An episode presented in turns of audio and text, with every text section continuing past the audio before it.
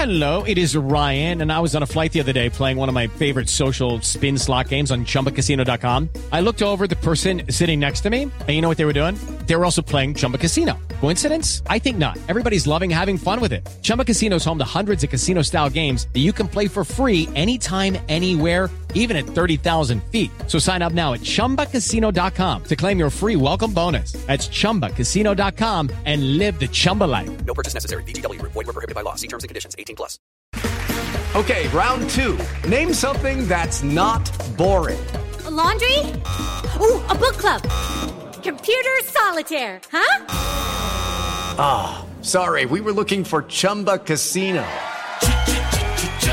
That's right. ChumbaCasino.com has over 100 casino style games. Join today and play for free for your chance to redeem some serious prizes.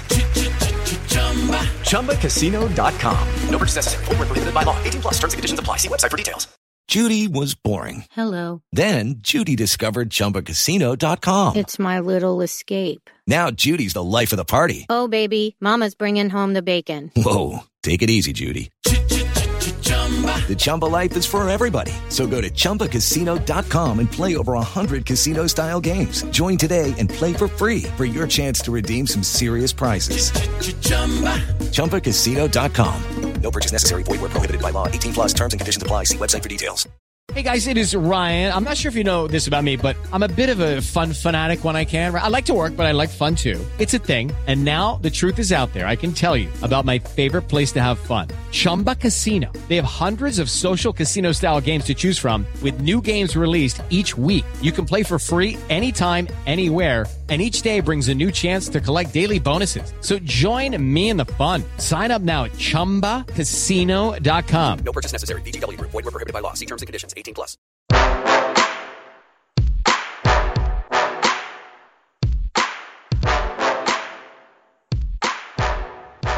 Welcome back, everybody, to episode 10 of the Red Seat Podcast. This is your host, Jake Devereaux, and today I am joined by Matt Collins of BP Boston and Over the Monster. Matt, how you doing, man? I'm good. How you doing?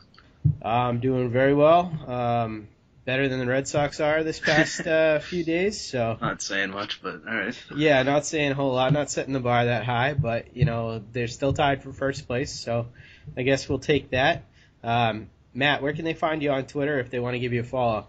Um, at Red Sox underscore thoughts. All right, so follow Matt there. He's a good follow, and uh, definitely give you some good, good hot takes on the Sox. um, so we we alluded to it a little bit in the opening, but it has been a little bit of a rough patch for the Red Sox um, over this past uh, week that we have uh, had between re- our recordings. They've dropped four out of their last five games um, to their division rivals, Baltimore and Toronto.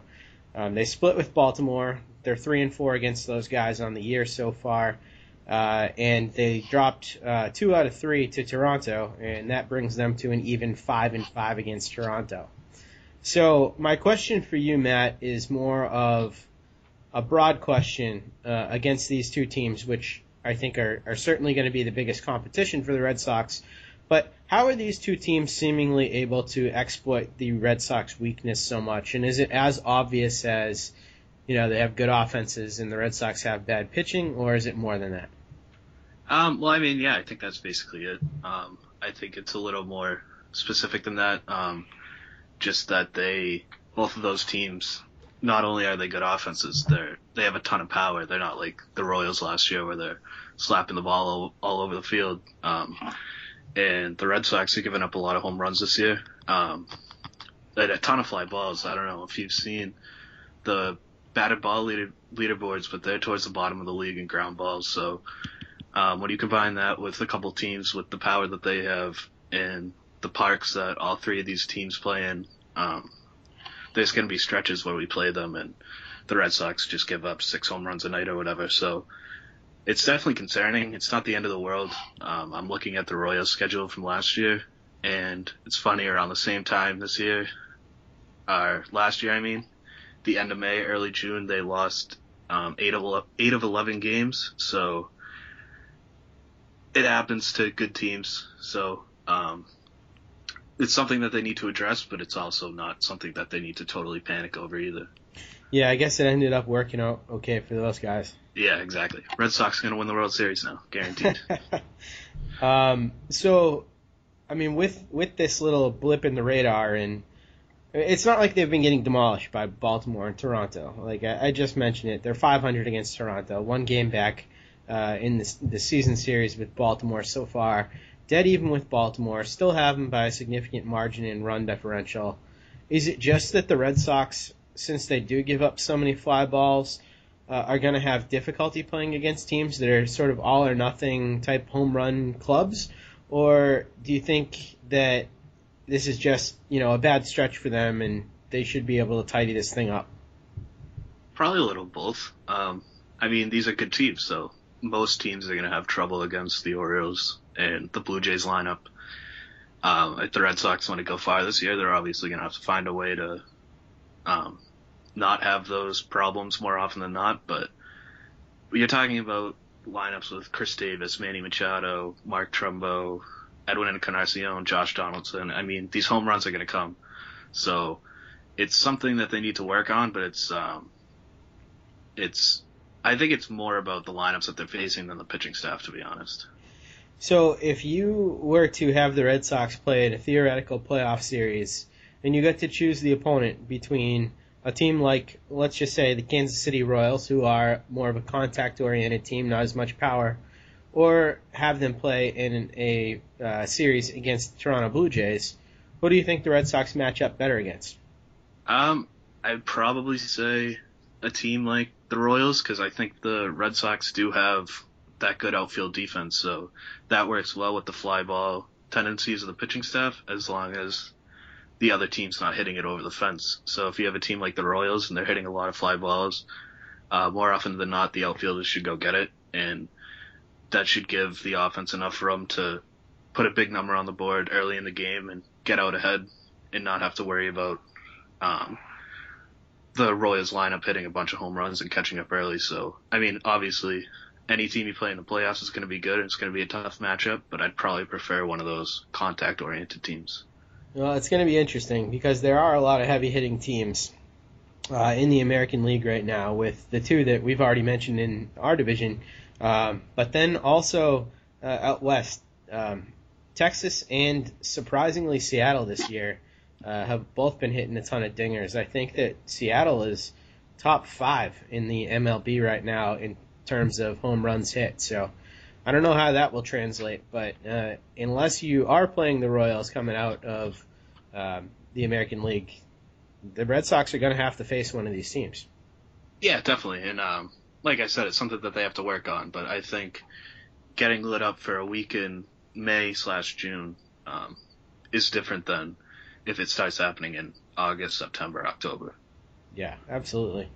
So speaking of power, uh, we'd be crazy if we didn't mention um, what happened with Mookie Betts very early into the week, uh, pretty much just after we uh, had recorded last week. Mookie Betts went on that uh, pretty substantial tear of his, five home runs in just two days. Um, absolutely incredible performance by Mookie. Uh, I, it's still kind of hard to believe. I know that Alex Speier at the Boston Globe has written about how strange it is that such a small guy can have such a prolific power swing. Um, but I wanted to ask you um, what you thought Mookie Betts would end up with for home runs at the end of the season, because this is getting pretty ridiculous with him. He's not all that far behind David Ortiz in terms of home runs right now. Yeah, um, so I think he's on pace for what, like high 30s, low 40s right now, something like that. Um, so I don't think he's going to do that. Um, I was, so when you first sent me this question, I was thinking somewhere between 25 and 30, and um, I looked it up, and PECOTA says that he's going to end the year with 27. So that's right about where I had it. I'll just say 28, just to one up PECOTA, but that seems like the right range, and that's more than I had ever expected for him. So, and it helps that they they played those games against Baltimore, who also has a pitching staff that has a tendency to give up those home runs too. Isn't it unbelievable that we were talking earlier in the year about you know Mookie's bet bat uh, Mookie Betts' bat possibly not playing as well in right field as it was in center field, and uh, you know, all of a sudden he plays in right field and he turns on the power. So uh, he, he's he's looking a lot like a classic slugger here, but with added defense, base running, and uh, stolen bases. So um, it's a it's a pretty nice package to have out there, isn't it? Yeah, it's pretty incredible. Um, I know there was talk earlier in the year that he was off to a slow start, and he was, but I don't think it was ever as slow as some people made it seem. But it's nice to see him get back on track and get back to being one of the best hitters in the lineup every night. So I didn't include this on the agenda, so it's kind of putting you on the spot here. But are Uh-oh. there are there any right fielders right now in baseball outside of Bryce Harper that you would prefer to Mookie Betts? Um, maybe Stanton. I'd probably have to think about it. I might give Betts the edge just because Stanton's had those injury problems. Uh, but off the top of my head, that's the only guy I can think of. I don't even think I I'd could- give it to Stanton, personally. That power's just so enticing. I think you're right. I'd probably give the edge to Mookie, but I think it's close. Yeah, it, it definitely. Stanton's is. only 23, 24, so.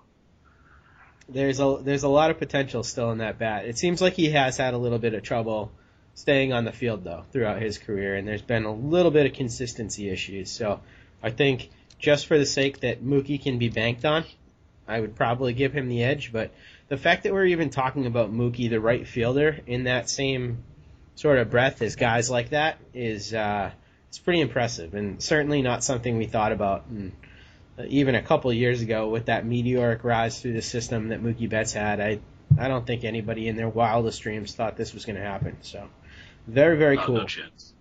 Stanton's 26, by the way. I don't know why I thought he was so young.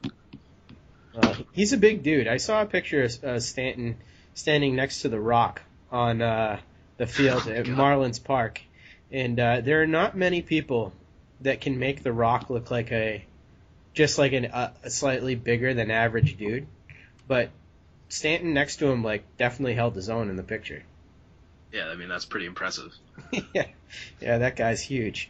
Um, so we did have a little bit of bad news uh, with one of my favorite players on the Red Sox.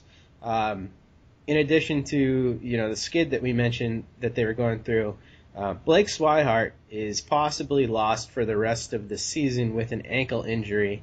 Uh, I don't know how realistic that is. It seems like it's a pretty severe sprain. I'd actually be surprised if he was out for the rest of the year unless news comes out that there's actually a fracture or something that needs to be surgically operated on there. But, um, you know, Joyner and I were talking last week on the podcast about him being the long term answer, uh, at least for this season in left field for the Red Sox. Um, now that he's down for the count, um, the Red Sox, it seems like they're going to be forced to trade for a left fielder because right now what they're left with is really Chris Young and Rusney Castillo out there, and that's not a great position to be in. Yeah, so um, I hadn't heard that he might miss the season, so that kind of throws off what I was thinking. Because I know uh, last time I saw, he was gonna um, stay off of it for a couple weeks and then see what happens. So, I mean, if they can get him back in like six weeks or something, that changes things. And Holt's coming back soon too, hopefully. So, I think you kind of have to see, get a better feel for how long they're gonna be out before they make any big decisions. Um, because I do think that the rotation's probably where they should be putting their big trade chips. So if you could find a cheaper outfielder to trade for, maybe you go do that. But I think for the next month or so, you kind of wait and see what's happening with Swihart and Holt. You let Chris Young go out there, um, even though he has to hit against righties. You suck it up and figure it out from there, um, and just hope that one of those guys comes back and gives you a platoon partner. Um, at least until the trade deadline, you can see if there's a cheap bat out there. Do you think that um, during this time that um, Swihart's going to be out, that Farrell will be tempted at all to um, play Rusney Castillo even partially against right-handers, or is this 100% the Chris Young show until uh, either Holt or Blake Swihart makes his way back? Uh, probably like 75-25 split maybe. I mean, I think Castillo gets some chances, but Farrell likes to go with the veterans anyways, and Castillo hasn't really given them any reason to believe that he should get any chance. So, I mean, I think it'll be some split, but definitely favoring Young. Dombrowski did take some some some flack early on for that Chris Young signing, and I have to say, Um, I think so far it's worked out swimmingly. He's doing incredibly well against left-handers, like he's supposed to, um, and he's been pretty darn good defensively. And the flexibility that he has to play in center field um, to give Mookie Betts days off has been pretty cool. So I really like that signing. Yeah, um, I think the they had a weird schedule in the beginning of the season where they pretty much didn't face any lefties, so they were forced to put Chris Young in against righties, and he predictably didn't do well, so that's why people kind of got that bad first impression. But he's killed lefties, which is what he's supposed to do, and now he's gonna have to play righties for a little bit, so we'll see how that goes. But yeah, I mean, he's done. I liked that signing at the time, and he's done everything I expected him to do. Yep, definitely a win, a win for Dombrowski there, and I think, I think we'd both agree that Kimbrel's been a win so far too, even with the the struggles, right? Oh yeah, definitely. Yeah, so he's looked pretty good as of late. I know he has struggled with that 38 pitch performance, but by and large, been a really good piece. Um, the catching depth that we talked about earlier in the season with the Red Sox is now in question as well. A little bit of a more minor injury but Hanigan is now out and on the DL as well, uh, which then puts Sandy Leon back as the Red Sox backup catcher. Um, catcher is now officially as punchless a position as there could possibly be on the Red Sox, which doesn't really matter all that much because the rest of the offense is so good. Um, but you know, I, I remember having talks early in the season. You know, how are we going to have Vazquez, Hanigan, you know, Swihart, all these guys who can play catcher on the team at the same time, and lo and behold, uh, injuries have figured it out for us. Yeah, I was I was definitely one of those people too. I was saying a couple weeks ago that they got to get rid of Hanigan and just play Swihart and Vazquez together. And you'd think we'd learn from last year when the same exact thing happened, but we never learned. Sandy Leon's going to be a backup catcher for the Red Sox for like the next 20 years. Um, but like you said, it doesn't really matter with this lineup. It stood out a lot more last year because the lineup was so much worse. But when the rest of the, when everybody else is hitting, you can sacrifice that offense for the defense. Um, so, I mean, it obviously sucks to have them go down, but it's not like Hanigan was providing anything at the plate either, so it's not a huge loss. No, it definitely isn't. I will say, I I kind of like uh, Sandy Leon. I don't know why I like him. Yeah, that's that's pretty weird. I know. I mean, I don't dislike. I, he's he's 27. He's got a little bit of pop. Uh, well, not much pop, but he has the illusion of having pop at least. he was he was really good in uh, one of my out of the park baseball sims. Like three years ago, he turned into like MVP candidate. So maybe that'll happen. Who knows? Yeah, I hope so. Maybe it's, I don't know what I like about him. I'm looking at his Fangraphs page right now, like trying to figure out why in my mind I like I smile when I think of Sandy Leon, but um, yeah, I got nothing. He doesn't really do anything. He he hits an occasional double here and there. Maybe I just only see Sandy Leon doubles. I feel like he was like a decent prospect a few years ago. Like nothing special, but he was all right. But I could be totally making that up too. You know what it must be? He's a Nats prospect, and I was living in DC for like six years before this, so I probably probably what it is. just saw him come up and had some interest in him because of that. So Yeah, that Uh, makes sense. case closed on Sandy Leon. uh, another thing that case is closed on is the fifth starter debate, and I think you might have something to say about this, but for me at least, it's a no-brainer. When June 18th comes around and the Red Sox need a fifth starter, there is nobody else that they could possibly turn to, in my opinion, than Roenis Elias, who just threw a complete game um, for the Pawtucket Red Sox, giving up one run, two walks, and striking out eight. Uh, he's been on a bit of a roll lately. He struck out eight guys, and he struck out 13 in two of his three starts before this last one. Um, so, I mean, he's the dude, right? Um, probably. I don't want to totally commit to it because, like you said, they don't really need to do anything until June 18th, and things can change in 12 days. Um, but yeah, right now he looks like the obvious choice. Uh, just, I mean, it can't be Joe Kelly. Just please, no Joe Kelly. um, same with Henry Owens. Um, obviously Brian Johnson has his own personal things that he has to take care of right now. That's obviously more important than the Red Sox fifth starter. Um, So the only other guy would be Clay Buchholz, and as much as I love Clay Buchholz, he's probably not going to prove himself enough by that point. So I was kind of hoping that they'd be able to use Elias out of the bullpen and use him as their lefty guy, but the fifth spot's more important than that. So he'll at least get a couple turns and see how that goes. That's what it's looking like right now, at least. Who knows what'll happen between Well- now and the 18th. Yeah, now I'm I'm I'm coming off my point a little bit because I'm I'm thinking to myself, wow, Elias has at least three starts in the minor leagues to screw this up, and it's not like he's been dominant for Well, that's the thing, right? stretch Yeah. this year. He's he's looked pretty bad at times. Yeah, I mean, he could easily blow up in his next two starts, and then we're all like, all right, well, I guess Buchholz is going back in there. Kelly might throw a gem in AAA, and they'll get sucked into that again. So, like I said, things can change. Right now, it looks like it's Elias's to lose, but he could very easily lose it. All right, so put on your gambling shoes for me here. What is more likely to happen? Elias gets completely blown out of the water in the next three starts that he has, at least a couple of them, does something that just makes the Red Sox think, no way are we even putting this guy in with a bunch of sharks here. He's a minnow. Or does Clay Buchholz do enough out of the bullpen over the next, you know, two two and a half weeks or so that makes the Red Sox say, all right, we'll give Buchholz another shot. What's more likely to happen? What's more likely to happen? uh, probably Buchholz pitching well, but I mean that says that's a good thing for Elias too, right? Because I don't think he's going to get blown up. I think he might be just okay instead of great, but I mean he's a major league quality pitcher, so he shouldn't get blown up consistently at AAA. And Buchholz, I think. I don't know what to say about Buchholz anymore. I love Buchholz, so it's hard for me to be negative about him, but it's also hard for me to be positive about him after what I've seen this year. So Right. I don't you- think he's going to be great either. So it's kind of a wash.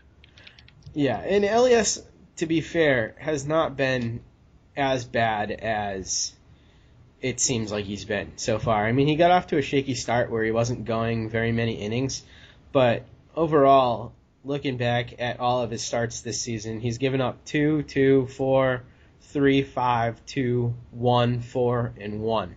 So it's not like it's not like we've got a bunch of fours and fives in here or sixes like we've got with Buchholz's record. I mean, he's not getting completely demolished. I think what's happened with Elias is he's been a little bit hittable or he's been not very economical at times. Um, hasn't looked great, but when his stuff is on, we we we have seen it work at a pretty high level in the major league. I mean, nothing nothing amazing, but we're talking about a guy that um, was able to have a 4 414 ERA uh, with the Mariners over 115 innings last year.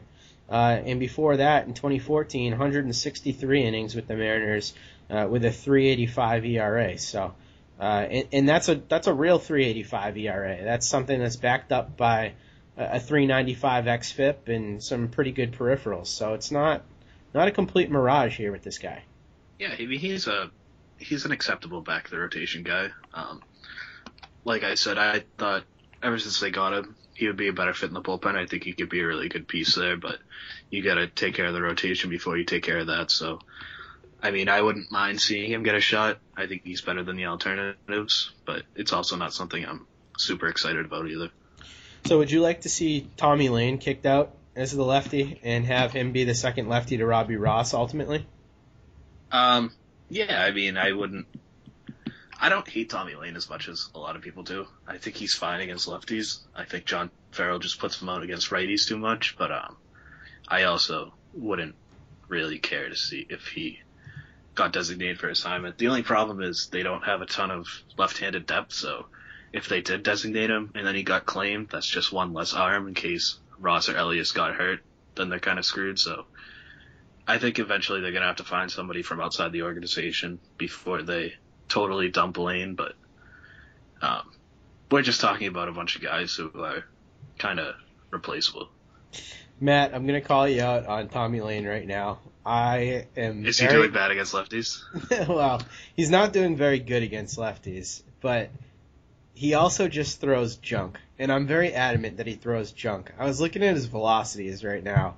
89 mile an hour fastball, complete junk. That that pitch. He's got an 86 mile an hour cutter that doesn't have a ton of movement on it, and a changeup that he almost never uses. I hate this guy. Yeah, so off the team. it's funny. I actually um, last year I actually wrote something uh, sort of like this where I kind of because I was like this a lot for most of last year, and then I kind of looked into it and it works. I don't know how it works. I never really figured out how it works, but he was getting swings and misses last year. He was getting he was performing really well. I mean, sometimes for lefties that junk just works. Um, it's obviously a fine line he has to walk, and this year it doesn't uh, look like it's working as well. So maybe he just lost it, but I mean, look at how long Jamie Moyer stayed in the league with his junk. So Right. lefties are just weird. I don't really know how to explain it. Lefties might have bad junk, but it looks pretty good. sure. oh man, what a night. Okay, so uh, over the weekend, I I was sitting on my couch uh, between taking breaks because I was studying for an exam, and um, what what does my brain turn to when I'm not studying? But baseball, obviously. So I start throwing out ridiculous, or maybe not so ridiculous, uh, trade scenarios for the Red Sox, and uh, after studying roster resource for a significant period of time, maybe like a hour or so, and I scanned all the teams' rotations and decided what teams were in contention and what weren't, and what guys' contracts were like, and things like that. I decided on the three most likely trade targets for the Red Sox. And I'll give you my guys here, and I want to know what you think about these three guys, and then I want to dive into some names that you came up with too, because I think that we both agree the Red Sox are probably going to be looking for some outside help uh, with their starting pitching. I think it's just it's it's realistic for a team that has this good of an offense and all of these assets that they can now uh, throw at the problem. So Yeah. um, let me give you these guys. Uh, we'll go one by one. The guy who I'd most like to see is Sonny Gray. So here's the pitch on Sonny Gray. Still a young guy, a lot of control uh, left on his contract here. Uh, I believe he's still on his rookie deal. Um, could be an ace, getting banged up a little bit this year, but he's the type of guy that I think that if you had to include a guy like Blake Swihart for him in a trade, that you would feel okay about it, and I think it could pay pay off pretty big for the Red Sox down the road. Yeah, so um, of the names that you have, he's definitely my favorite. Um, I think I'm not sure he's ever going to take that next step to be like that bona fide ace, which I don't know if that's a huge deal, but he just he doesn't really get the strikeouts to make me confident in that. And if he starts losing his control a little bit as he has this year, not that I necessarily think it's going to be like this for good, but if it does ever happen, you're seeing that the results can take a downward turn pretty quickly. Uh, that's not to say I would love to have him on the Red Sox. I would. It just I never know about dealing with Billy Beane either. He's kind of a weird guy to trade with. He sometimes he'll ask for a ton, and then other times it'll be like that Donaldson deal where he asks for nothing. So he's uh, it's obviously worth a phone call to see what, what he's asking for. But I'm, I don't think I'm as excited about him as a lot of other people are. Yeah, I think it would certainly be a buy low. I think if, if the if the Red Sox had made this call on Sonny Gray last year, coming off a season where it was his second year in a row of throwing really really well, he had a 2.73 ERA to end last year, second straight season over 200 innings pitched. Um, was was pretty much one of the better pitchers in baseball last season.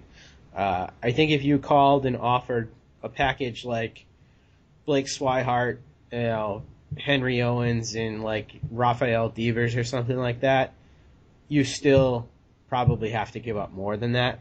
But I think if you called up right now and offered Billy Beane, a Blake Swihart, and a couple other pieces, maybe like a Mauricio Dubon or you know something Uh, like no, that. Hands off. Hands hands off him. He's not I- good anyway. I deliberately used that because you were on the show. I'm sure you did. um, but I I think that that's more realistic. uh, right now because his stock is so low and because of all those things that you've said. I mean, do you think that he's taken enough of a hit with the the gopher balls that he's been giving up so far this season? Um, not really, just because they don't have to trade him right now. He still has so much control where if that's all they were getting for packages and they felt like they had to sell on him, they would just wait and see if they could get more in the off season or get more at the trade deadline next year. So I don't think they're in a position where they necessarily have to rush to trade him, especially where he's still early in arbitration. So I think the Red Sox are going to have to pay full price if they do get Sonny Gray. And what do you envision full price for Sonny Gray being? Ah, I was afraid you'd ask that. Um, like I said, it's so hard to tell with Billy Beane. Um, I definitely think a guy like Swihart's probably in there. Um, probably Devers. I think he's of the big four. He's the most likely to go in a trade like this. Mm-hmm. And then you might have to throw in instead of Owens like a Kopech or um, see Sam Travis getting hurt really really throws all this off too because he could have been that second guy to throw in that's not really a top tier prospect but still a really enticing piece. So it's they're kind of in a weird position right now with Kopech missing most of the season and Travis missing the rest of the season and Owens falling off a cliff. Um, it's kind of a strange place to be. Yeah, I, I, I agree. It is a weird place for the Red Sox to be right now because of so many of these guys just not not doing it. But um, yeah, I don't know. Would you be happy with that trade though? If if they did pay that price, if they did give up those three guys that you mentioned, Kopech, Swihart, and Devers for Sonny Gray, I mean, do you think that that if if we assume that Sonny Gray does get back on track and that he gets his control back and he's like a, a true number two for them uh, behind David Price, maybe even like a one A. I mean, is that a fair deal for the Red Sox? I'd probably be fine with it. Um, it's also entirely possible that we're being biased Red Sox fans and it's not enough. Um, especially Billy Beane, who knows? I mean, maybe he loves Marco Hernandez or something. But I mean, I think if they did it, it would hurt a little bit. You're giving up three good pieces, but I mean, you're also getting back a what is Sonny Gray, 27 year old guy who's who can be a number two pitcher in a playoff rotation. So, I mean, I think it's worth it, even though it's going to hurt. Yeah, I, I think it's worth it too. So I would like to see that happen. Um, not sure that it will. I think the more realistic guy um, out of the three that I have, and we've only talked about one, but the next guy I have on my list is Julio Teheran. Um, I think that he is certainly going to be a guy who's available. The Braves have not been shy about trying to trade off as many of their major league ready assets uh, for prospects. Um, JJ Jansen's over at uh, Baseball Prospectus writes in the fantasy section, also does some prospect stuff. Um, we were having a talk on Twitter um, this weekend when I was throwing out all these scenarios, and he says that the Braves have been adamant that they will not trade uh, Teheran for anything but uh, major league talent. I'm not buying it. Um, I proposed the package of Devers, Owens, and Dubon. And I'm sorry, the Dubon thing here again. Um, for Teheran and uh, JJ, who's a big Braves fan, uh, was was thrilled with that package. He he thought that that would be more than enough and something that's that the Braves should absolutely take. Um, first, would you do that deal if you were the Red Sox? Would you feel good about that? And do you think that Teheran is somebody who could succeed in the AL East? See, I'm not so sure. Um, he's a fly ball pitcher. He his peripherals are decent, but they're nothing special. And he's in the National League. I think if he came over to the American League, and especially the ballparks in the American League East, it could be asking for trouble. Um, that being said, he's also talented, so it wouldn't totally shock me if he uh, could turn around. Plus, he's only 25 right now, so I wouldn't. I'd be scared to give up what they're asking for him because while I agree with you that they are overselling what they what it would take to get him, I also think that um, it will take a lot, and I'm not sure I'd be willing to pay that price, especially where if he did flop, he's under contract through 2019, so um, the money's not really an issue, but you're burning up a roster spot for and he could turn into uh, not that I think he's Joe Kelly, but he could turn into that kind of guy if things went poorly and they just have to keep giving him shots. So it's kind of just I don't know if I'm being too risk averse here, but it kind of just scares me. No, it scares me too. Um, you know, when I when I proposed it, I did so with just the the idea that it was realistic because he's certainly going to be available. One must think because of what the Braves Yeah. do. Um, but when I looked at his game log and I looked at some of his peripheral stats, I mean, th- you're right. They haven't been overpowering. He was a tremendous minor league pitcher. He's been pretty good, above average for sure, um, since he's been up with the Braves. But his peripheral stats have not always shown that he's a, a very good pitcher. But then when I look at his game log, it's it's very confusing. So, um, in a couple of his worst starts of the year, he gave up four runs to St. Louis and six runs to the Washington Nationals. Those are great teams. I mean that that makes quite a bit of sense. They have great offenses. But then in a few of his other starts, he held the same Nationals team to two runs, and he went out against the Red Sox and held them to one run this season, struck out eight. He also struck out nine Cubs, allowing zero runs at Chicago, and he gave up just one run at Arizona while striking out five. This guy doesn't really make any sense because occasionally he'll just get completely annihilated, and occasionally he'll make some of the best offenses in baseball look pretty foolish. Yeah, I mean that's um, he's a good number three starter probably. I mean that you kind of. I'm not looking at Rick Porcello's game logs, but I imagine you can make the same case with him, maybe to a little bit of a lesser extent, but the same idea where sometimes they look really good and sometimes they're not so great. Um, but uh, again, it's also against National League opponents and some bigger parks. Um, you're facing the pitcher every nine times, so I do think he's all right. It's just those home, runs scare the crap out of me.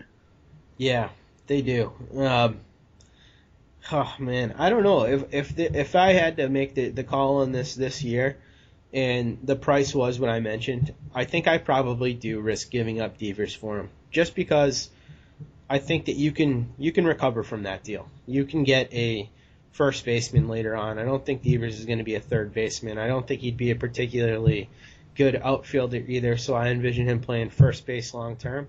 I still think he's kind of far away.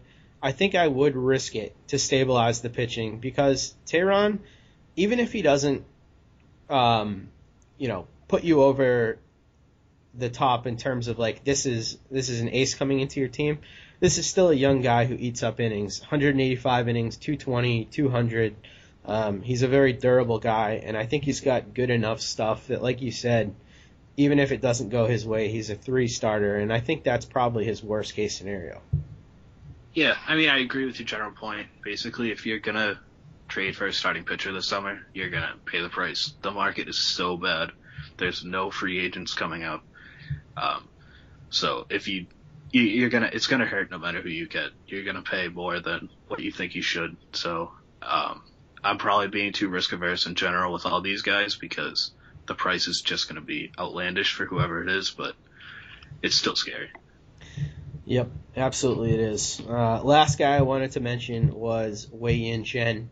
Um, you know, you might ask yourself why Wei Yin Chen. He's he just got signed. Um, he plays for the Marlins, who are an over 500 baseball team. Um, but the thing that I was thinking is just like they're the Marlins. They trade everybody, and they've got to look up at that division with the Washington Nationals and the New York Mets and think to themselves, there's no way we're going to beat either of these teams in the foreseeable future. So I think that they're, they're probably the type of team that doesn't need to pay a guy a 100 million bucks to play for a third place team. Uh, and I think that the Red Sox could probably make a trade for this guy for a lot less if they just take most of the money in the deal. He might be somebody they'd be able to get pretty cheap. So I wanted to get your thoughts on him. He's a guy who has succeeded in the AL East before. Yeah, he's another guy with the whole run problems. Um, and he did succeed with them in Baltimore, but he's 30 now. I'm not sure how long that can last.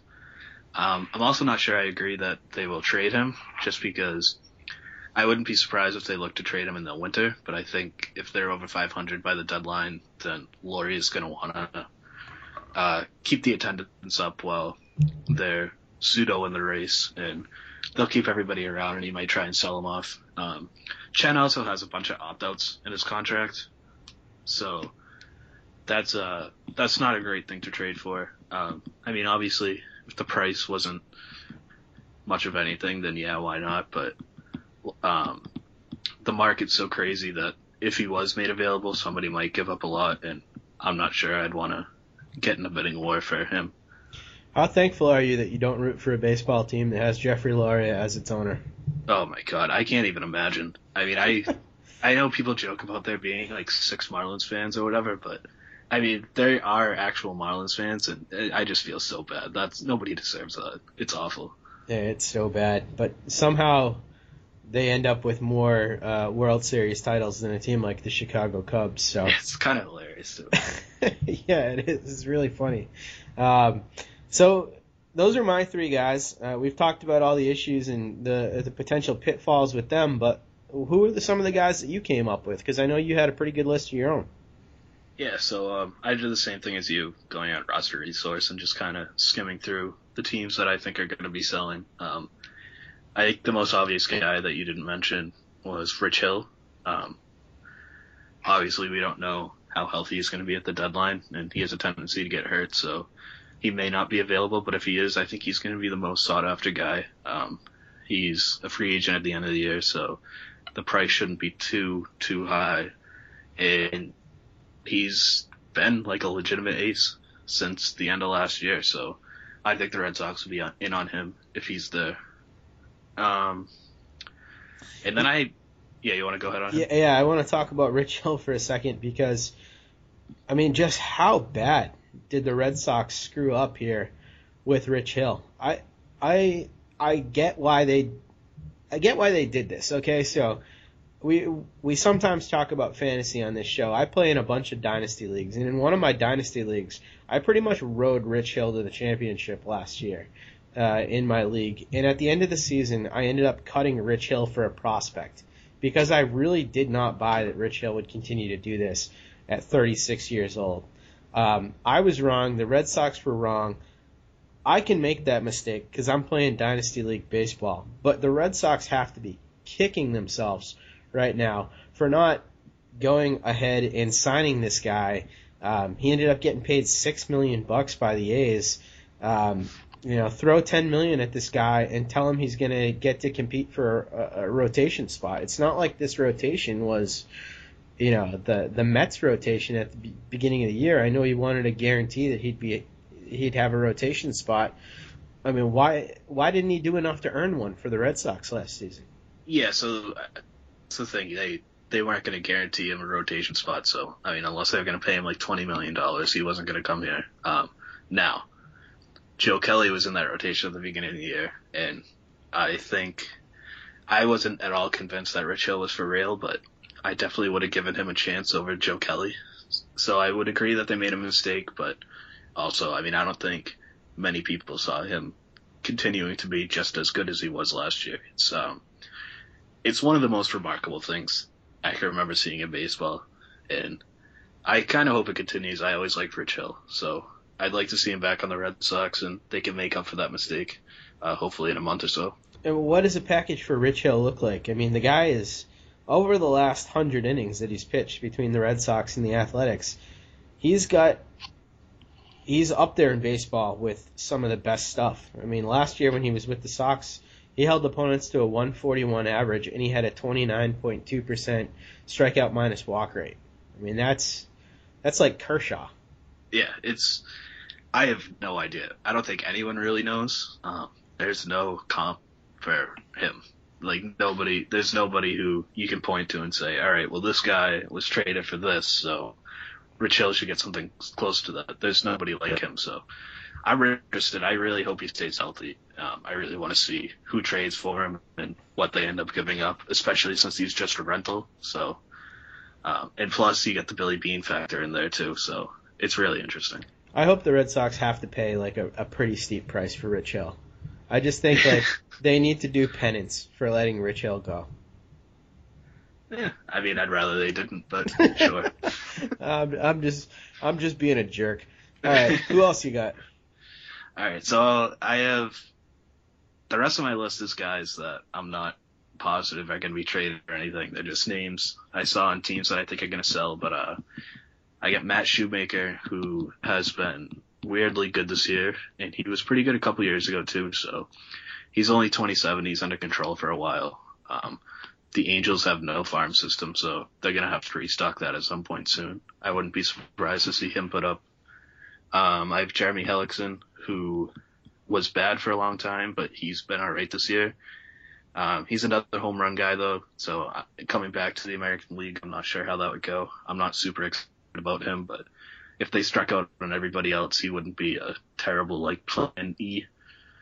Um, I have Junior Guerra on the Brewers, who's another weird guy who kind of came out of nowhere, and he's been good for his first handful of starts. So you want to see how long that can continue. But if he keeps going to the deadline, um, he's on a rebuilding team, so you could see him moved.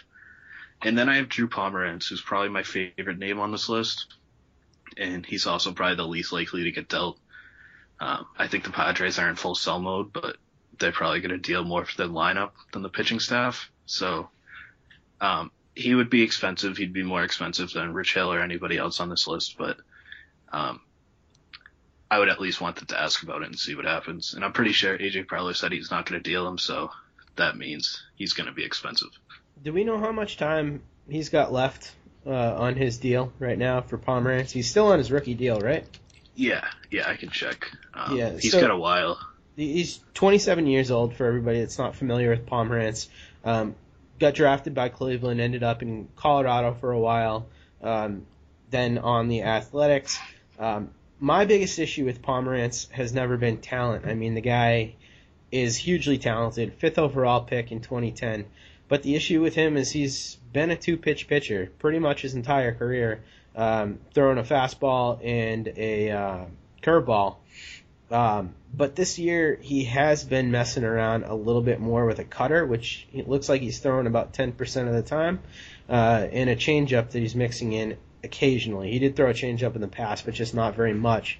Um, so, I mean, are you buying that this new pitch mix that he has is what's helping him succeed, or is there something else that you're seeing so far with Drew Pomeranz? Because he's been awesome so far. Yeah, I think it's a little bit of that. I think it's, um, I think there's definitely some benefit to him moving to San Diego. Um, in that park in the National League obviously helps. Um, he's also a Statcast darling. Um, I know his spin rates are out of control, and um, the Statcast people always talk about how much spin rate correlates with strikeouts and his kind of performance. So I'm not sure he's as good as he's been, but I think um, I think I'm ready to buy that he's at least a mid rotation guy, and it looks like he has two more years of control. So um, I wouldn't mind them taking a shot on a guy like that. Yeah, a couple things still concern me though. I think we have seen almost artificially low left on base percentages and home run rate percentages from him so far. Uh, and he's also had a few extra walks. He's walking almost four and a half guys per nine uh, to go along with the strikeouts that he's had, which have been really healthy, by the way. But I'm not sure that I'm buying that his move over to the Red Sox would have as big of an impact, and I, I have a feeling that he would be quite expensive. Yeah, he probably would. And you're right. Um, it's like I said, anybody, everybody's going to be so expensive. This is just such a horrible time to need a starting pitcher. Yeah, absolutely. Um, an interesting guy that you mentioned, though, out of those guys was uh, Matt Shoemaker. Uh, I want to talk about him a little bit because Shoemaker has been a guy in the past that I have bought into. I think it was 2014 when last he was uh, pretty darn good. Yeah, he had a 3.04 ERA, um, was pretty awesome, and I think some of the advanced uh, stats actually backed up what he was doing there. Wasn't walking a whole lot of guys, and he's kind of gotten back to that tendency this year. Still giving up a few too many home runs, but what I really liked about Shoemaker. Um, and what I still like about him is he does have a true four pitch mix. And he throws a split finger fastball that is actually awesome. It's a great pitch. He's one of the few guys in the league that throws it. Uh, it seems like Matt Shoemaker and a bunch of Japanese pitchers are the only guys that really throw this pitch. Um, but he he's great and uh, he's cheap and um, I think that you could make a pretty good argument that for a, a guy with a 5.5 ERA, um, you could probably get him pretty cheaply. Yeah, I think um, I think you're right. I think of everybody that I listed, he's probably when you combine talent and um, cost of acquisition, he's probably my favorite guy on the list, especially since I feel like the Angels are just in a desperate place where they just need prospects. So I mean, if you wave a couple decent prospects in front of them, they might just jump. So, and like you said with that ERA, even though it doesn't really reflect how well he's pitched this year, you might be able to get him a little cheaper because of that. Yeah, I, I really like the idea of Shoemaker. I definitely could see how the uh, the Angels would kind of take whatever bag of random prospects you'd give them. I mean, if you gave them any of the Red Sox prospects from like seven to twenty, and we're like, all right, pick four of these guys, those would immediately be the top four guys in their system. Oh yeah, I mean I don't pretend to be a prospect expert, but I know everybody that I read said that this was just about the worst farm system they've ever seen. So yeah, the the Red Sox depth could come into play here, so that could be a really interesting one to watch. Um, one of the guys that I just want to say hell no to uh, on your list is Jeremy Hellickson. I know that he has done it this year for uh, the Phillies, and he's kind of right up there with Eickhoff and Nola and some of those other guys on that staff that have been really relying a lot on the curveball and doing some nice things, but I just have nightmares of Jeremy Hellickson uh, with uh, Tampa and you know just recently before this season where he was like a six ERA pitcher.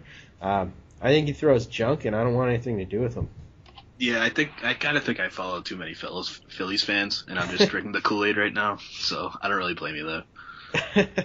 I mean, am I missing something on on Hellickson? What's going on with him? How is he doing this? I don't really know to be honest with you. Um, he was he was all right with Tampa. I mean, he had those home run problems, but he's been fine at different points of his career. Um, I think his strikeouts are up this year. Uh, I'm trying to pull up his numbers right now, but Yeah, his might strikeouts are be all the way up to nine per per nine. yeah, I mean that so that helps. Um, he's actually getting more ground balls than he ever has too, so it's something to take a look at. I definitely wouldn't pay anything. And like I said, he's the guy that if you miss on everybody else and you just need a body, you might as well just take a chance on him. So if they call and ask you for Dubon, you're hanging up right away. Oh, are you kidding me? I probably wouldn't give up Dubon for Kershaw. Jeremy Hellickson, get out of here. Oh man. So who else was on that list? I, I completely uh, forgot the. Um, Junior Guerra, who's Junior. probably yeah, he's he's like a weird guy who came out of nowhere and he's gotten off to a good start in like his first five starts. So he's more somebody to keep an eye on uh, for the Brewers to see what happens um, up till the trade deadline. But Yeah, he's an interesting guy. Um, when I look at his profile real quick, and I'm not going to pretend that I'm an expert on Guerra because he's really not somebody who I've followed.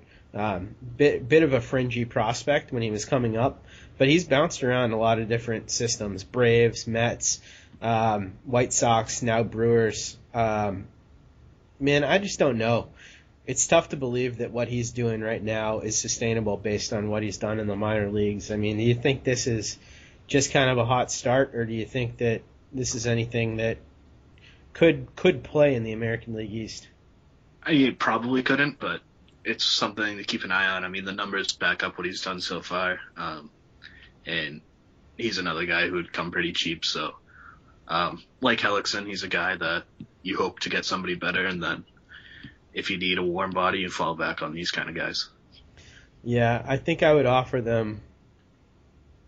You say to bottom hanging up. Uh, I was gonna say half of Henry Owens, like if we could split him in half and give him half for for uh, for Guerra. I don't even think he's worth a full Henry Owens, so hard pass on Guerra. But Yeah, if- he may he might be the kind of guy who just you just have to give up like a somebody in the DSL that's throwing like 98 miles an hour.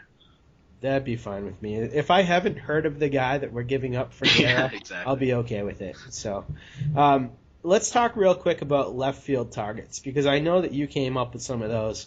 Um, I did not have a chance to look at those yet, so I am very interested to hear some of the names that you came up with for left field because that could end up being a real possibility for this team, especially if something happens where all of a sudden the rotation stabilizes with, um, you know, Price pitching better, uh, if Porcello can get out of his rut, if Eduardo can find his game, and a guy like Elias or Clay Buchholz comes back and reclaims that rotation spot before the trade deadline, which, I mean, very well could happen. At least those first four things I said could very well happen.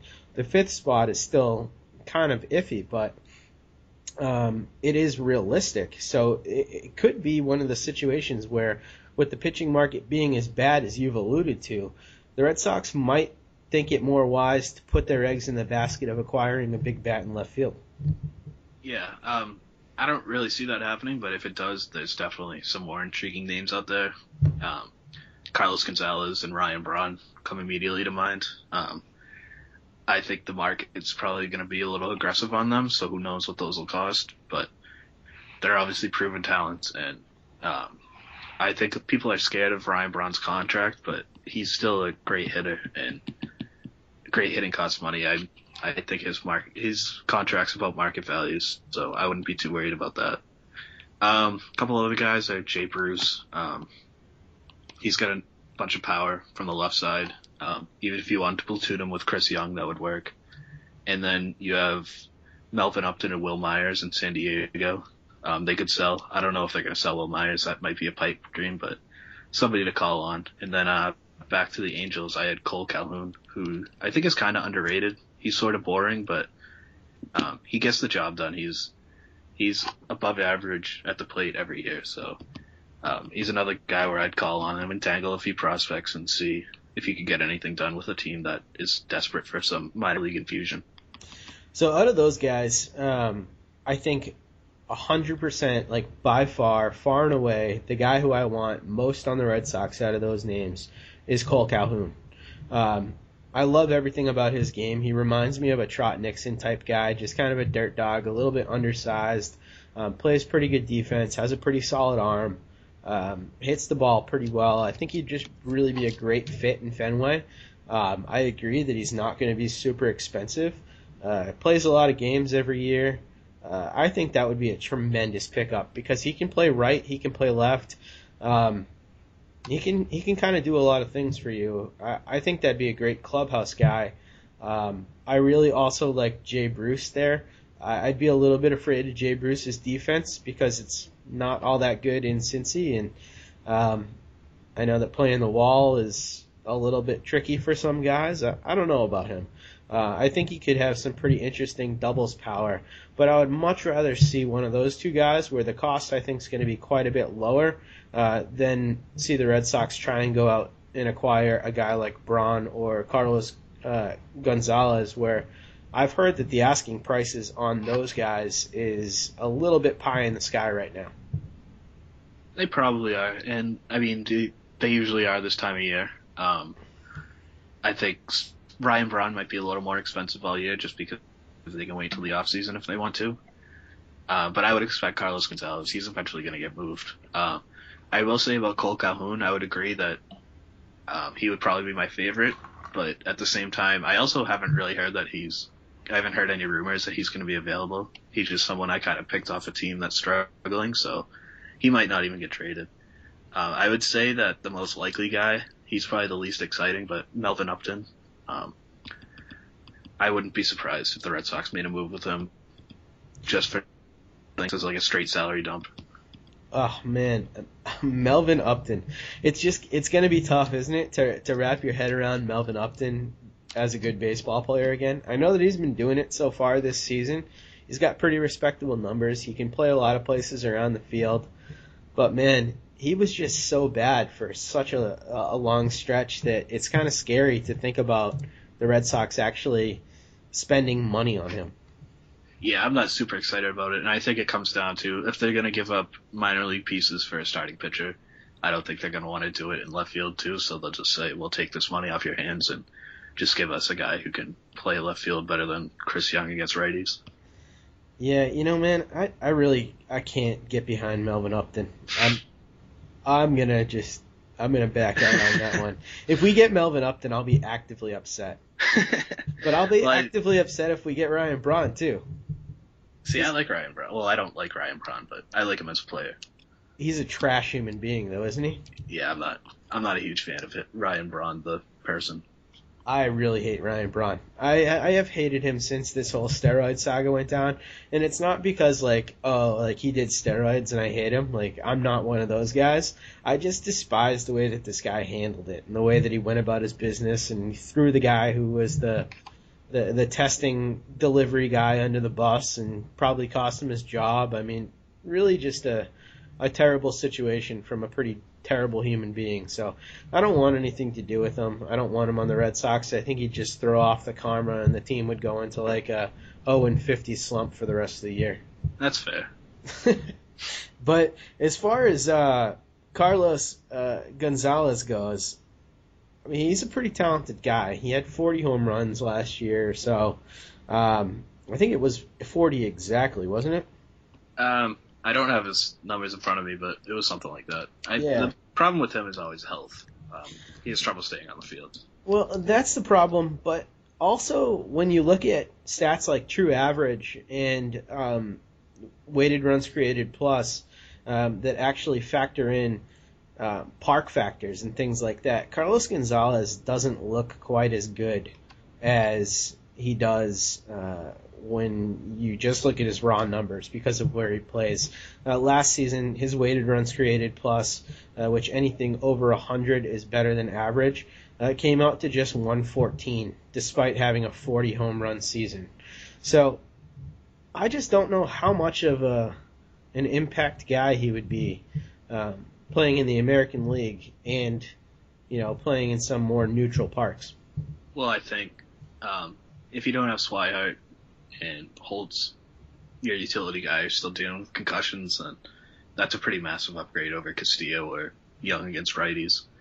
I mean, with those guys, you're talking about a clearly below average hitter, so someone who's even just 15% above average is a pretty substantial upgrade. So, what do you think the cost difference is going to be, though, be, between like a guy like Carlos Gonzalez and a guy like Jay Bruce? Because clearly, you know, Carlos Gonzalez, I agree with you. He he would be a monumental, like game changing upgrade over those guys that you mentioned because I think they fall so far below the spectrum of average right now.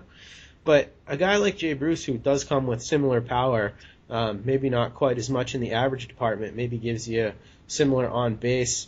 Um, at, well, not not similar, but close enough. Um, what do you think the cost difference is? Probably pretty significant. Um, again, I think it comes down to whether or not they're devoting these assets to a pitcher or not. Um, if they're not, then they can go all out for someone like Gonzalez and get that extra offense. If they do give up some prospects for a pitcher, they can take the discount on Bruce or somebody else. Um, I think that's what it'll come down to. I don't think they'll go after Carlos Gonzalez and one of the big pitchers on the market. Well, currently Jay Bruce has a 138 weighted runs created on the season, and uh, Carlos Gonzalez sits at 126. So Jay Bruce currently playing a little bit better and quite a bit cheaper. So if the uh, the Kole Calhoun thing doesn't happen, that's what I'm rooting for. Yeah, I wouldn't mind it. I mean, his I his average is way higher than it's been in a long, long time, though. I wouldn't expect that to keep up. Well, at least he wouldn't drive the clubhouse into oblivion like Ryan freaking Braun. There we go. All right. So, a um, lot of lot of possibilities, a lot of things that could happen. They could also make a run at a uh, bullpen guy. I ex- I kind of expect that to happen regardless of what they do with these two things. Um, what we've got ahead of us uh, for the Red Sox this week is a pretty light schedule. Um, Red Sox get a, a rare two days off this upcoming week. Um, they're playing at San Francisco and at Minnesota. Um, do you think that after this little bit of added rest, the bullpen ends up fine, or is this still a concern for you? Um, a little bit of both. Um, I think they're fine with Kimbrel Tazawa. I think Tazawa's been great. I'm a little worried about him getting tired later in the year, but for now he should be fine. Um, Koji definitely has me concerned. He doesn't look like himself. I think age finally caught up to him. But I mean, overall, they still have Hembree, they still have Barnes. Ross has been fine. They have Pat Light, um, Kyle Martin, Anthony Varvaro coming up from the minors if they need them. So I agree with you that they'll have to make a move at some point, but for now, I think they're fine. They're top third of the league bullpen, I think. I love Heath Hembree. He has pitched just so well. Uh, yeah, he's been a surprise. he, he's been great. And uh, the last time he was out um, on Sunday when he threw 2.1 innings and just, I think he struck out four guys. Um, he looked awesome. He, his stuff was just completely electric. So I think he's going to be a big guy, and I, I think Matt Barnes keeps it going all season. I think he's got a big power body and he can kind of handle it. Yeah, they both um, they both have tendencies to blow up sometimes. Matt Barnes gives up a ton of fly balls. Heath Hembree can lose control a little bit sometimes. So, but I mean, as sixth, seventh inning guys, I think they're totally fine. Yeah, absolutely. So uh, let's get going with uh, some of these matchups for next week. You can tell me who you think has the advantage, and then we'll uh, predict how they'll do uh, overall over these next five games. So first, uh, first up is Rick Porcello versus Alberto Suarez. Uh, Suarez has only made two starts this year, gave up three earned in both. Um, not a huge prospect or anything there. Not a not a big big time talent, but decent enough. Yeah, I I won't lie. I don't know really anything about Suarez. I tried to look up some things about him uh, this afternoon, and I couldn't really find anything. So that kind of leads me to believe that Porcello should have the advantage here. Yeah, you'd hope so, and uh, maybe that uh, high four seamer that he throws that sometimes get crushed um, will actually be caught by our elite outfield playing out in uh, AT&T Park. So Yeah, that should Um, definitely help. yeah, I, th- I think that'll be a definite advantage for Porcello. I agree. Um, this is a big one: Price versus Bumgarner. Where are you going here? Yeah, this is exciting. I think you have to give it to Bumgarner, right? I mean, I don't. It's not that I'm worried about Price or anything, but Bumgarner has been unbelievable, and he's always unbelievable. Uh, in his home park, I think you kind of gotta give it to him in a slight edge. But uh, yeah, this is an exciting game that I wish wasn't being played at 10 o'clock at night with NL rules. yeah, I agree. Um, I also think that you give it to Bumgarner here. Um, he's pitched better than Price this year, plain and simple. I'm not ready to say that he's a better pitcher than Price. Uh, he is younger. He's done I some. think I'm ready to say that. Ah, really? Uh, see, I don't know why. I maybe it's recency bias, but I mean Bumgarner's been so good for a long time now. Bumgarner's been great, but when you look at where they've played their careers, I mean, what David Price has done over the last three seasons playing in the American League has been pretty remarkable. Yeah, that's fair. I mean, they're both uh, top of the league pitchers among the best, so it's kind of splitting hairs. Yeah, it's definitely it's it's intriguing. I think you probably you'd rather have Bumgarner if you're starting a team right now because he is the younger guy, but that dude has a lot of mileage on his on his uh, his arm already. But I, I guess with some of these higher uh, higher inning guys, um, doesn't necessarily matter too much. If you have the body to throw a ton of innings, you kind of can throw a ton of innings and uh, not have too many ill effects from it. So. Uh, Bumgarner, pretty pretty much as safe as it gets. Um, so after that little uh, two game set there, they they t- they have a day off and then they How go. stupid is that series? Two games? Are you kidding me? It's a whole lot of travel. for- Two games out west. NL, NL rules. Everything about that series is horrible. Yeah, it is a really weird series. And then they head all the way up to Minnesota, so I guess at least they don't have to make a full cross country flight there.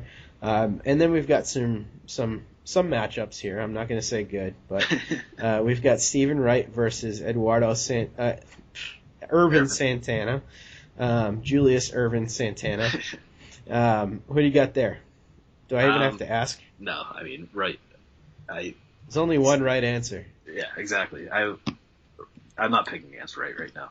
No, he's filthy, and uh, I did watch that uh, GIF of his pitch against Chris Davis twice today. So um, there you go. Um, Erod versus uh, Tyler Duffey. Um, I think this is a very interesting matchup right here. Yeah, um, Duffey's actually not too bad. Um, I don't think he's great or anything, but I don't think Eduardo Rodriguez is great either. Um, I think this is the kind of game where you have to hope that Rodriguez can bounce back and uh, get some strikeouts against a lineup that strikes out a lot in a decent park. And uh, I think I give him the slight edge, but it's pretty close. Yeah, I'm giving the edge to Duffey here. I think he is going to perform pretty well at home. He's got really good strikeout stuff. Um, occasionally gets plagued by the long ball, but uh, by and large, I think pretty highly of Duffey. I think that he's a guy if he can get some defense behind him and um, just tighten up a few things. He's not all that far off from being a guy who could consistently put up three and a half ERA seasons. I think he's got that type of talent in him. So Yeah, that's fair. I think it for me it had more to do with the offenses that they were facing than the pitchers themselves. that makes sense. Yeah, I can see that. Um, final uh, matchup of the week is going to be uh, Porcello again versus Dean. Uh, I don't even know this guy's first name. What is it? Pat, Pat Dean. what a boring man. yeah, it's like take it out of the junk drawer. You know, it's like spare parts name. Pat Dean. He's a lefty with a 4.15 ERA. That's all I know about Pat Dean. Um, he's actually, I mean, by DRA and CFIP, he's been alright this year. Um, although it's only 26 innings, so you can't read too much into that. Um, I think Porcello has the advantage. He's going up. Porcello has a pretty easy week as far as uh, guys he's pitching against. So, what do they do this week? Um, what do they get? Five games. I think they'll win three. Win one, split with San Francisco, and take two out of three in Minnesota. I don't know which one they'll lose, but they'll probably lose one. I'll go with that too. I'm tempted to say two and three just because of how they've been playing right now, but I just can't see him dropping, you know, two two out of three to Minnesota right now. Yeah, that would be embarrassing. That would be really bad. So, um, couple quick hits before we uh, get out of here on the minor leagues. Benintendi uh, batting 275 over his last 10 days in Portland. Power hasn't shown up yet, but sure that will happen soon. Yeah, Um, it'll come. Rafael Devers um, batting 306 with one home run over his last 10 games, showing a little bit of life here. So uh, for everybody panicking about Devers, uh, he's still like the youngest person in that league by like five years or something crazy. it's like he's he's pretty much an infant. He's still wearing diapers out there. He's, he's batting 306 over the last 10 days. So don't worry about him. Uh, Anderson Espinoza struggled in his last start this weekend. Three earned runs, one K, uh, two walks over four innings pitched. Uh, again, he's 18 years old, so it's okay. Uh, and then lastly, Yoan Moncada batting 231 over the last 10 days. Uh, my question for you, Matt, if it does arise and uh, a non-Sonny Gray actual ace becomes available um, on a team, do you trade Yoan Moncada for an ace? Um, I mean, it depends, right? I mean, how long is he under control? What? Yeah. Um, it really depends on who it is. I mean, I wouldn't, I wouldn't say he's untouchable or anything, but I think you have to get a guy who's under control for a few years and has proven that he's an outstanding pitcher for me to want to deal Moncada. Because Moncada can play all over the diamond. Um, he's not stuck at second base. They can move him over to third. They can put him in the outfield. They'll find a spot for him. Yeah, I agree with that. Um, I think it would have to be a top 10 pitcher in baseball for me to feel comfortable with that. Maybe top 15.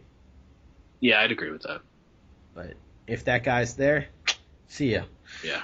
Uh, lastly, uh, I have been ending uh, the the shows for almost a month now, asking everybody uh, on the show who is the best player on the Boston Red Sox. I'm not sure if I've got a chance to ask you this yet, so I'm gonna throw it at you, Matt. Who's the best player on the Red Sox?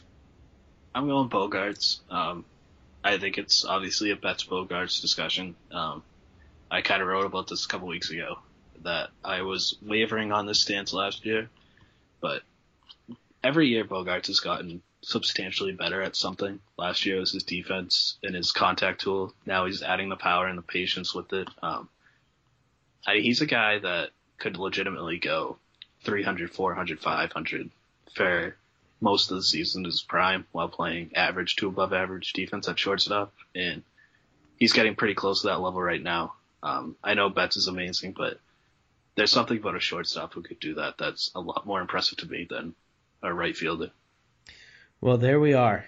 We've now got everybody uh, in our little census here. Uh, we have three votes for Bogaerts and uh, one vote Matt Corey for uh, Mookie Betts. And Even uh, the West Coast guy. yeah, exactly. Those Portlandians. um, but yeah, and and if anybody was wondering, no, my guy is not Blake Swihart. It is uh, certainly Xander Bogaerts. So um, there we have it. That's that's episode ten in the books. Um, if you would like to subscribe to this podcast, we would love if you did. Um, you can go to iTunes. You can find us there. You can subscribe. Um, you can also rate and review us. Uh, a few people have done that so far, so thank you there. Uh, we always appreciate that feedback. Um, you can also subscribe to us on uh, TuneIn, um, Stitcher, and um, you can go to Blog Talk Radio page and find us there as well. Um, you can find me on Twitter at, at DevJake. And uh, Matt, once again, where can they find you? At Red Sox underscore thoughts. All right, so uh, tune in with us next week uh, for episode 11, and um, hopefully we'll have some more juicy, juicy topics for you to talk about. All right, so for Matt Collins, this is Jake Devereaux saying thanks for joining us, and have a good night.